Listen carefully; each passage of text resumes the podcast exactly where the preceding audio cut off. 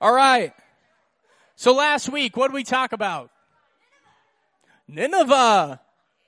Nineveh, right? We talked about Jonah. Are you guys with me? I know we got G M Camp on the mind now, and we're excited.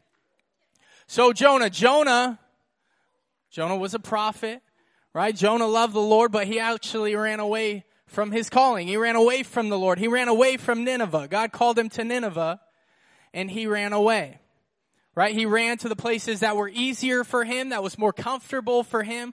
He didn't want to go. Bottom line, he did not want to go, right? And I think we can relate a lot to Jonah, and there's things that we're called to and places that we're called to that we just don't want to go. And we'd rather Valdez, for sure. And we'd rather just be comfortable. We'd rather do something that's easier, right? But a lot of times, God takes us through those difficult situations and makes them great, right? And so when he eventually went to Nineveh, one hundred twenty thousand people plus got saved because he was finally obedient. And even in his disobedience, God still redeemed it and used him to lead other people to himself. So the title of that message last week was Run Towards Nineveh. Run towards Nineveh. That we run towards the things of God and we don't run away from them, right? We call, run towards our calling, towards the purposes that he has planned for us, and not run away from them. And God has rewards and he has blessings for you. And when you run to Nineveh, one hundred twenty thousand people get saved. Praise Jesus. That kind of thing happens when we start to pursue God and continue to pursue after him over what we want to do, what we naturally want to do, right? So I want to keep this same kind of concept, same kind of idea, but we're going to go to a different story. This is the story of Joseph. Anybody know Joseph personally? Met him? Yesterday? Dang, you're looking pretty old. Like thousands of years old. Old man. So, story of Joseph. Joseph is in Genesis thirty-seven to forty-three.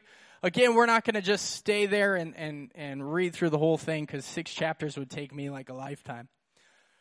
Yeah, I'd be, we'd be here a while. A couple nights probably. But I'm going to summarize. So, Joseph. Joseph was the son of Jacob. Jacob was the son of... No. Isaac. Isaac was the son of Abraham. There we go. Did I say it backwards? Oh, I'm going back. Back in time. Come on, you got to follow me. You got to go with me. You got to be with me. All right, so we're talking about Joseph, son of? Yes. Abraham, son of, son of a Jacob. Just saying. Son of Jacob, right? He had eleven brothers. So he had a lot of brothers. But he was the favorite. He was by far the favorite, not just, you know, you just think, oh, this guy's obviously the favorite. No, this guy really, like, his father loved him more. He was pretty open about it. He gave him this great, nice robe that he didn't give to the other brothers, right? He set this uh, this standard, basically, for the, this younger brother, and he said, he is the best, and everybody knew it. He knew They knew he was loved the most, and so in that, they loved him so much. No, they hated him. They hated their brother because he was loved more than each one of them. So he gets this awesome robe, and they're like so mad at him. They just want to kill him. Literally, they want to kill him because they hate him so much. And then one day he gets this awesome dream. And he decides to tell them about this dream. And in this dream, all the brothers are bowing down before him. So let's let's try and keep up, keep up here. They already hate him, right? They don't like him at all. And then he says, hey, guys, I had this dream that you were on your knees bowing before me. Isn't that awesome? Isn't that a great dream? It was so cool. I didn't want to wake up. No, they hated him even more. And then he comes back with another dream. Oh, and mom and dad, they were worshiping me too. They were bowing before me too. So they hate this guy and they start plotting. They being the brothers, right? They start plotting. How are we going to get rid of this dude? No more Joseph. right? And so they decide they want to kill him. But a couple brothers are like, I'm going to trip over you. A couple brothers are like, let's not kill him. That's a little dramatic. Let's just sell him as a slave. That's less dramatic. All right, let's just make him a slave and then tell mom and dad that he's dead. That'll be a great idea. So they do that. They send him. They sell him to these Ishmaelites that are going to Egypt. And then they sell him to the Egyptians. And so he's an Egyptian slave. Right? But in this, as being a slave, Joseph, he was probably a little bit upset about his brothers, right? Would you be upset if your brothers sold you? I mean, think about it. Just take you door to door and it's like, hey, anybody want to take this kid? Just take him. We'll pretend like he doesn't exist anymore. We'll tell his parents that he's dead. Just take him. Take him away. I don't care what you do with him. Treat him like a slave. He's a good worker. He's got a cool robe. Actually, he didn't. He, they took it from him. He's like seventeen years old. He's a hard worker. Take him. Right? And so he's probably a little bit upset, a little bit bitter, but he continues to seek after the Lord. He continues to trust God. That he had this amazing dream, and he didn't know how it was going to happen, but he continued to pursue God in all this. So it says he goes to Egypt, Egypt as a slave, and he's the best freaking slave there is. He's the top dog slave. He's the best one, the best slave, the hardest worker. Everything he touches just multiplies. Everything he puts his hand to, every hard work that he does, every deed, it just gets better and better. Right? Every cow he milks probably produces more milk than all the other ones. Every little crop that he waters grows bigger than everybody else's. I mean, it's it's something that's pretty stinking noticeable. He's above everybody else. You ever know that kid?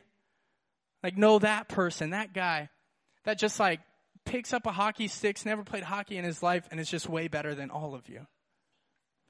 Know that person? Right? Somebody that's just like super, all of you guys are like me. You know, that person that's super humble. You guys, good job. That's me. Right? That's just better. That's just everything they do is better than you. I had this friend growing up that he was better than me at everything. And then the things that I started to become better at, he'd beat me up. So then he was better at me again. It's actually true. Right? There's those people that just seem naturally smart. There's these kids in high school that I would, well, let's be honest, I didn't try real hard. But I would study way more than them. And these kids would just not study at all, but they get straight A's. Because they're just like sponges. They just soak up everything that the teacher says. They just soak it up, and they're just amazing. Mariah's like that. It just drives me nuts. Like, you got to be kidding me. She memorizes, like, everything. Today, I was trying to find this scripture. For like ten, fifteen minutes, I'm searching through all my concordances. I'm searching on my Logos program. I have this nice Bible program. I still can't find it. I text her, what is this scripture that I'm thinking of? And I tell her like a couple words in it. And she writes me back in like thirty seconds. Colossians three twenty-three. I'm like, you got to be kidding me. Right? Right away, just like super smart. I'm like, how do you do that? It's amazing. Right? Some people are just like that. Well, this guy, everything he touched prospered. Everything he watered grew bigger than everybody else's, right? And so they started to see this. And Potiphar, the guy who's over like basically everything, he's under Pharaoh, but he's one of Pharaoh's captains. So he's over a great deal of land, and he starts to see what Joseph is doing. He's seeing him as this hard worker. Now remember, he's a slave. But he's working his hardest to be the best slave, to do everything that he's doing in excellence. And God is giving him favor because he's enjoying the moment. He's embracing that process. He's embracing the process of being a slave. But he does it in greatness, and God rewards him for it. And so after a short time, he puts him over the entire area right under Potiphar. Potiphar puts him over everything because he sees this guy, everything he touches is better. So I better put him over everything. Right? And so everything he's doing is growing and succeeding and doing well until Potiphar's wife comes around. Jezebel. Right? She comes out, starts strutting her stuff. I don't know how a girl struts herself. Just like that. Right? Tries to seduce Joseph. But Joseph, being a good man, runs. He turned and ran. He tried to run from the situation. But before he could run, she grabbed his coat or his robe. He's probably running nudie out of there. Grabs the coat and then makes this story to Potiphar and says that this man Joseph tried to come on to me. And I screamed and grabbed his robe and he ran off. And so he threw him in jail. Now all this work, everything he'd worked hard for, even being in a terrible situation, he worked really hard and he grew up to be the top again. So when he was at his home, he was up at the top because his dad showed him a lot of favor and loved him more than everybody else. And they sold him and he went to the bottom. And then he works his way back up to the top, number two guy. But then somebody destroys it again. And then he goes to jail. And he's in jail for years. It says at least a couple years he's in jail. Right? But in jail, he's the best prisoner in jail. He's above all prisoners. He starts probably loving on people, caring for others, doing work in prison. It says he's the best prisoner. And so they put the warden, right, the prison warden, puts him over everybody else, over all the other prisoners, puts him over everybody but himself. Right? Finds favor again. And the little seemingly meaningless tasks, Joseph still does everything and works hard as working for the Lord. That was the scripture that I tried to ask Mariah to find that she found in a minute. Colossians three twenty-three, work willingly at whatever you do, as though you were working for the Lord rather than for people. Remember that the Lord will give you an inheritance as your reward, and that the master you are serving is Christ. Everything you do, whether it seems meaningless, whether it seems just like homework, right? Chores at home, the day-to-day things. Right? I think we get fixated on the big picture items, the things we want to become someday in the future, the big plans, the big dreams. But God wants us to be excellent in the day-to-day things, in the process, in the things that seem meaningless. He's in prison, locked up, and he's still serving. He's still being a blessing. He's still prospering in jail. Right? So he becomes that top person in jail, and he starts interpreting people's dreams. Well, one of the guys that he interpreted his dream ends up getting out of prison, and he goes into the house of Pharaoh. Now, a couple years later, Pharaoh has a couple of dreams, and he's trying to get people to interpret it, and nobody can interpret it. So this guy that was in jail tells him about Joseph. He pulls Joseph out. He tells him his dreams, and Joseph says, well, I can't interpret them, but the Lord can. And this is what the Lord says, and he says, you are going to have, or this whole country, and the countries around, the cities around, is going to have a major fa- famine. Major famine. Almost said fathom. A major famine. Right? Meaning there's not going to be any water. It's going to be a big drought. Everything basically will die. All your crops will die. All your animals will die. It says in seven years this is going to happen. So for the next seven years you have to prepare, because for seven years there will be a famine. So in seven years there will be a famine for Seven years. Following me? That makes sense? Seven, seven. Number of completion, right? So for seven years. So you have to plan for seven years of drought. And so he takes him, he tells him about this. And then and then Pharaoh believes him. He believes this and he says, okay, you're going to be the one that's going to be over my entire kingdom, over everything. You're going to be in charge of making sure we have all the food and everything we need for that seven years. For the, so for the next seven years, he was in charge of everything but Pharaoh, right? He was right under Pharaoh again. Works his way to the top because, not because he was trying to, but because he was obedient in the little things, because he was faithful in the mundane tasks. When he was in prison, as he was a slave, a slave. Shoot, girl. Right? As a slave, he still embraces that process, knowing that he's doing what he's doing, he's doing for the Lord. No matter what task it is, it's for the Lord, and it's going to be in excellence. And so he becomes number two to Pharaoh.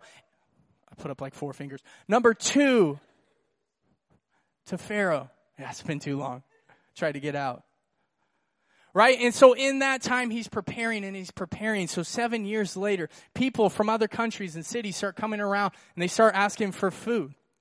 because Egypt had been ready and had been prepared. So guess who comes running up and gets on their knees and bows before who they think is the prince? The brothers, right? The brothers come and they bow down before Joseph, because Joseph is the one passing out food and over this whole kingdom and this whole area. And so the dream and the vision ends up coming true, and probably not the way that Joseph had imagined it. Probably not the way he would have planned it if he did it on his own. But God used him, even when he was going through the hard, difficult times. Even though he was in jail, he was a slave, he continued to serve the Lord. He continued to be faithful, and God blessed him and fulfilled that passion and that dream that he gave him, right? And they reconciled, and they gave him food. He didn't, like, beat them and throw them in jail. He loved them anyways. He cared for them. And that dream had ended up coming true because he was faithful in the process.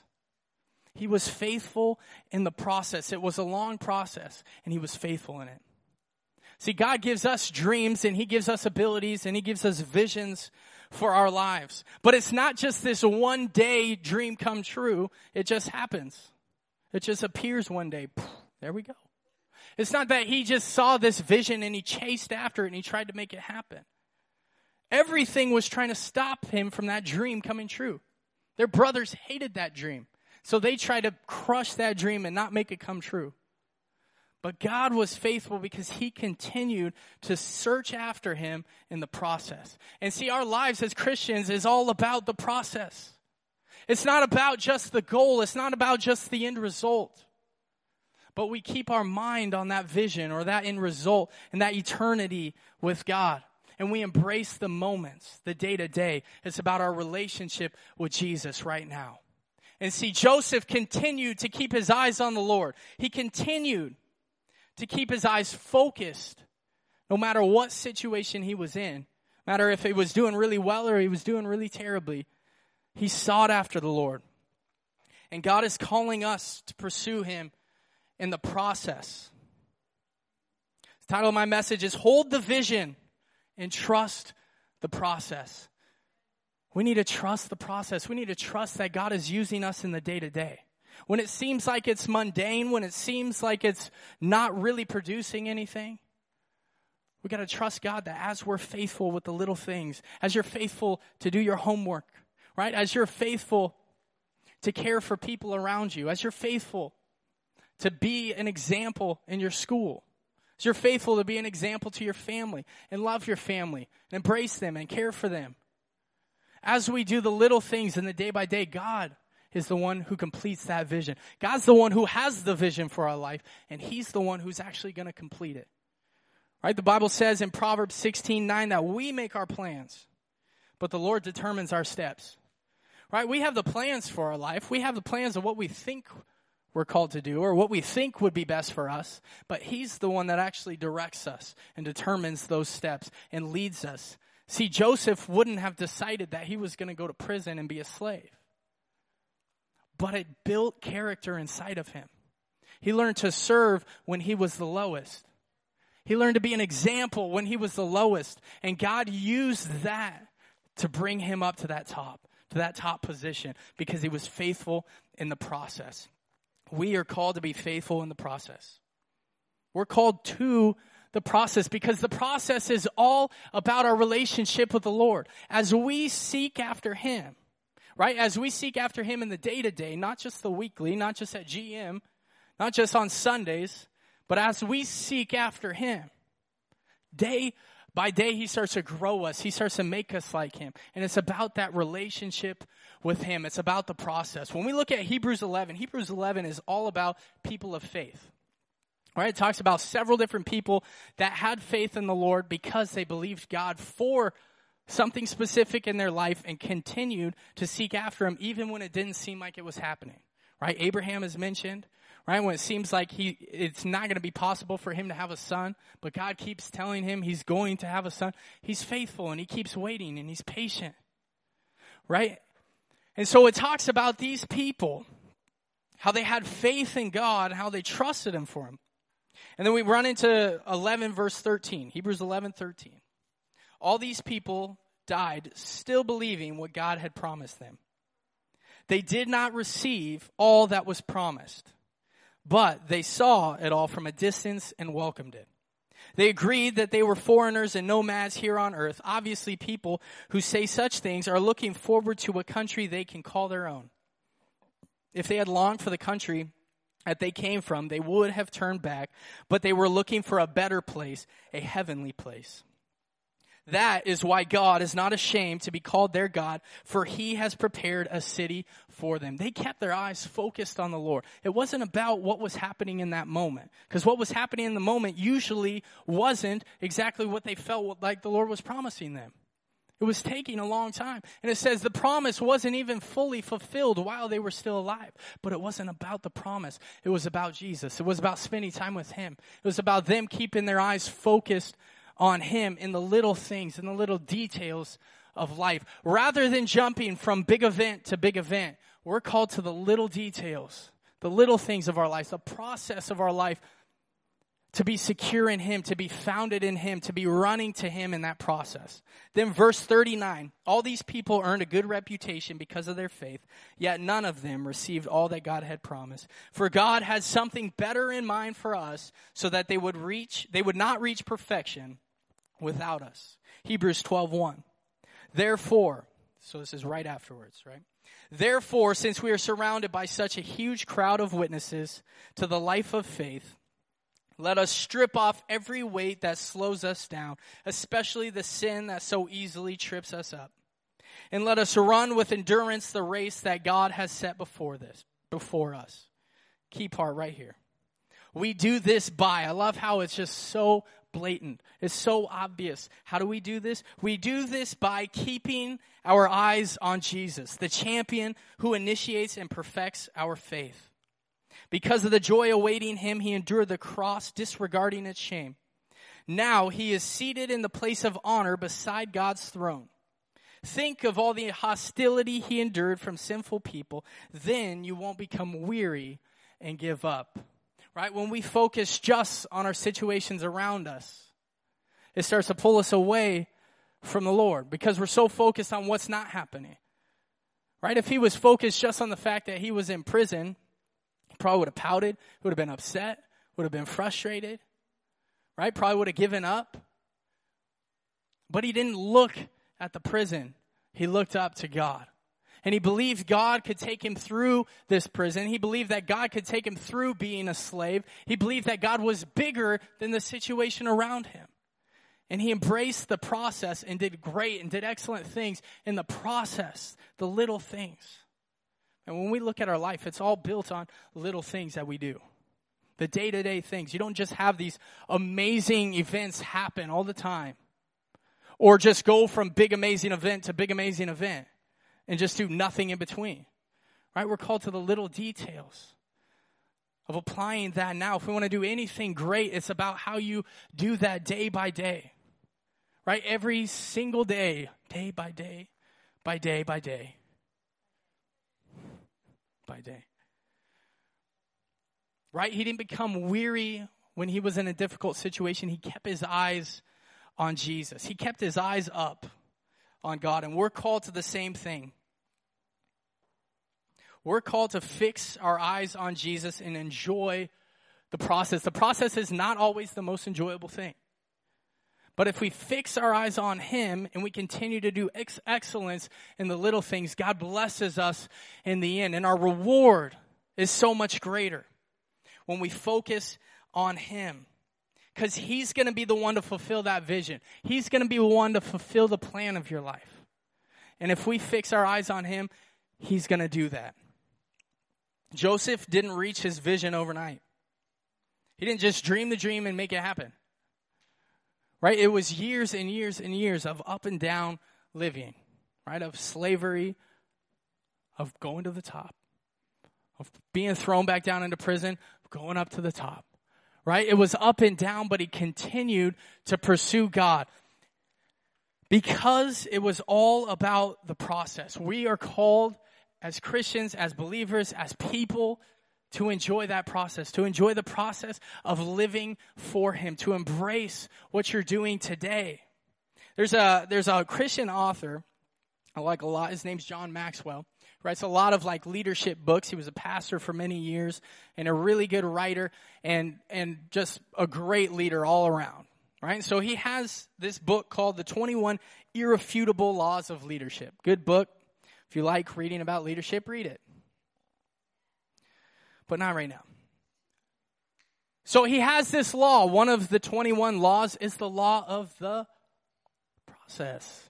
There you go. Nailed it. Good job. It's the law of the process. And in that, he says this.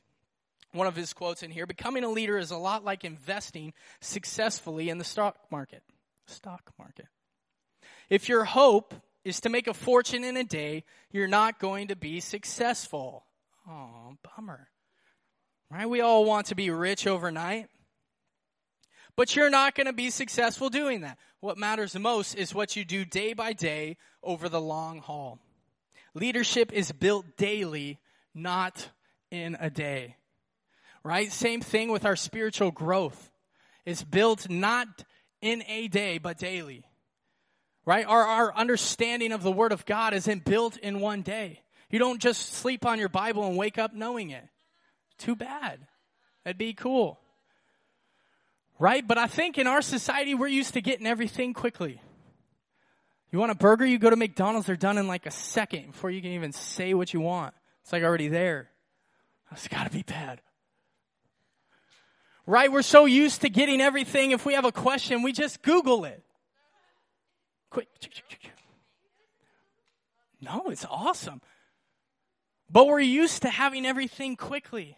And in life and in spiritual life, it's not just this quick ticket. It's not that you just run to this event and you become a Christian, right? You just become this awesome person. It's not that you come to a G M camp and you get saved and you become Jesus. That would be awesome, but it doesn't happen that way, right? It's not that you get saved and you're perfect and you don't have any issues in your life and you're never tempted again. Right? Even Jesus was tempted. It doesn't just go away. It's a process of continuing to give that to the Lord. Just like anything in our life, it takes a process. It takes you investing time into it. Growing in our relationship with the Lord is a process. It's coming to know Him every day.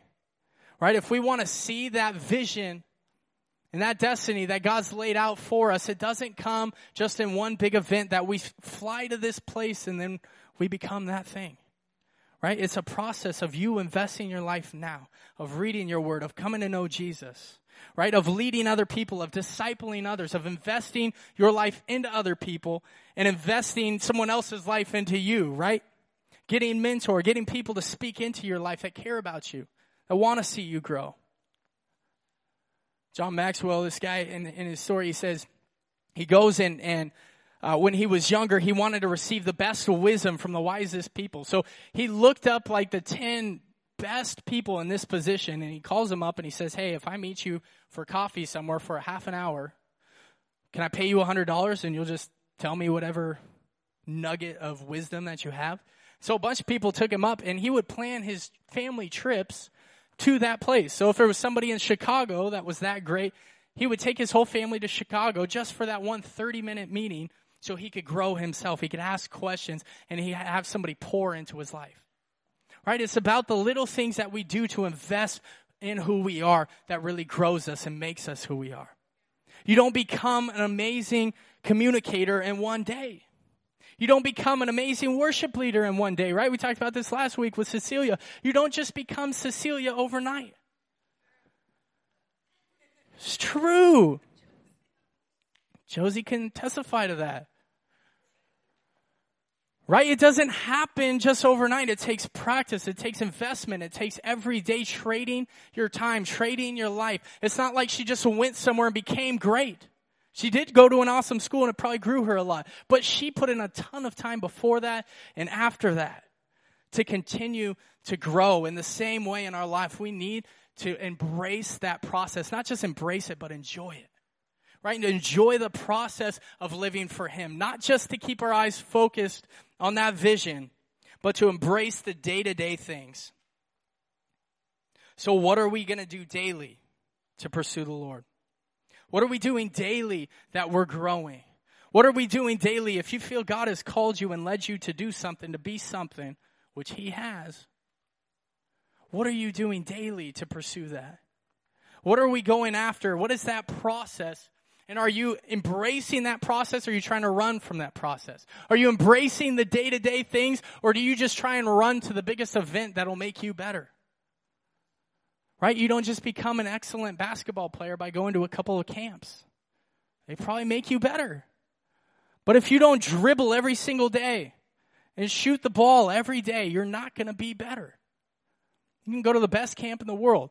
It's not going to teach you much. It becomes a process. Larry Bird. Does anybody know who Larry Bird is? Are you too young for this? Hey, a couple people. Larry Bird would shoot. He was a basketball player. Old basketball player, right? He would shoot five hundred free throws every single day before school, before practice, before doing anything, five hundred free throws. That seems like an eternity. But he was consistent every single day. He'd shoot that many free throws, and he was a great shooter because of it, because he invested the time. He took the time. I'm running out of time here. Anybody know who Michael Phelps is?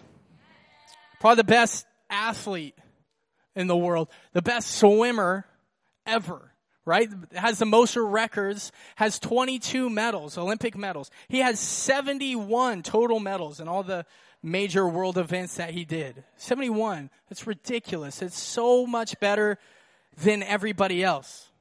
Really. He broke all kinds of records, set all kinds of new ones, right? And and and I think it was three Olympics. He had twenty-two, twenty-two medals. He's still pretty young. I think he's like my age. Probably keep going. But this guy would work out every single day. He'd be in the water five or six hours. It says he would swim about fifty miles a week. That's so many miles of swimming. I would drown after the first like ten feet. That's like, that's about eight miles a day swimming. Just swimming in the water, doing all different kinds of strokes. Right? And, and and they say some interviews about him that most people do one or two strokes. This guy did all of them. And he was like the best at all of them. He was crazy. He was ridiculous. But he put in the time. He was cray-cray. But he put in the miles. He also had this really strict diet of twelve thousand calories a day. I'd read it all, but we're running out of time. He didn't become an Olympic athlete, an Olympic champion overnight. He did it because he endured and he embraced and he enjoyed the process, the challenge. God is calling us to enjoy the process. The process in your life of growing to know him, to growing closer to that vision of your life, to enjoy the day-to-day things and to start thinking about the day-to-day. What are we doing today to invest our life? Second Corinthians four sixteen, that is why we never give up. Though our bodies are dying, our spirits are being renewed every day. For our present troubles are small and won't last very long, yet they produce for us a glory that vastly outweighs them and will last forever. So we don't look at the troubles we can see now. Rather, we, we fix our gaze on things that cannot be seen. For the things that we see now soon will be gone, but the things we cannot see will last forever. Joseph kept his eyes focused on the Lord, who he could not see. But he knew that God had that process planned out. He had that plan planned out. And he continued to be faithful in the little things, in the day-to-day. And God used him to do mighty things because he was faithful. Not because he was faithful once, but he continued to pursue God. We are called to continue to search after him. God's given you all a vision, a plan for your lives. But it's not going to happen if we don't embrace that process. Embrace the day-to-day things and continue to fix your eyes on the Lord. Fix your eyes on him today, right now. If you want to grow as a leader, if you want to grow just as a person, you want to grow in your character, you want to grow in your understanding of the word, you want to grow in your understanding of the Lord, start investing right now. Invest time right now into who you are. Invest right now into people around you and start asking somebody to invest into you. Amen. Let's stand up. Let's pray.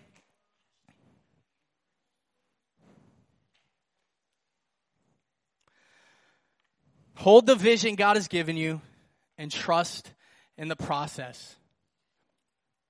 It doesn't come in a day, it comes daily. God, we thank you so much that you are with us in the day-to-day things, in the details, in the little things. God, you're still with us. And God, I thank you that you're in control of everything in our lives. And God, you are planning those day-to-day things to make something phenomenal, to make something great. God, I thank you you've given each one of us a vision and a hope and a dream. Whether it's just the vision and the, the hope of eternity with you, God, we set our minds on that. Lord, that you've given us a new place, a new creation, a new place in heaven that we all can be and we can be perfect together. Lord, we fix our eyes on you and what you've done. And God, what you're continuing to do, Lord, we know you have that hope and that vision. God, we trust your plan. We trust the process. And we ask, God, tonight we would be more aware of the little things that you're doing and the little things we can be doing to be trading our life for you and for people. And God, we love you. We embrace that process, and we trust you tonight. In Jesus' name we pray. Amen. Amen. Well, be blessed tonight, and then get out of here. Just kidding.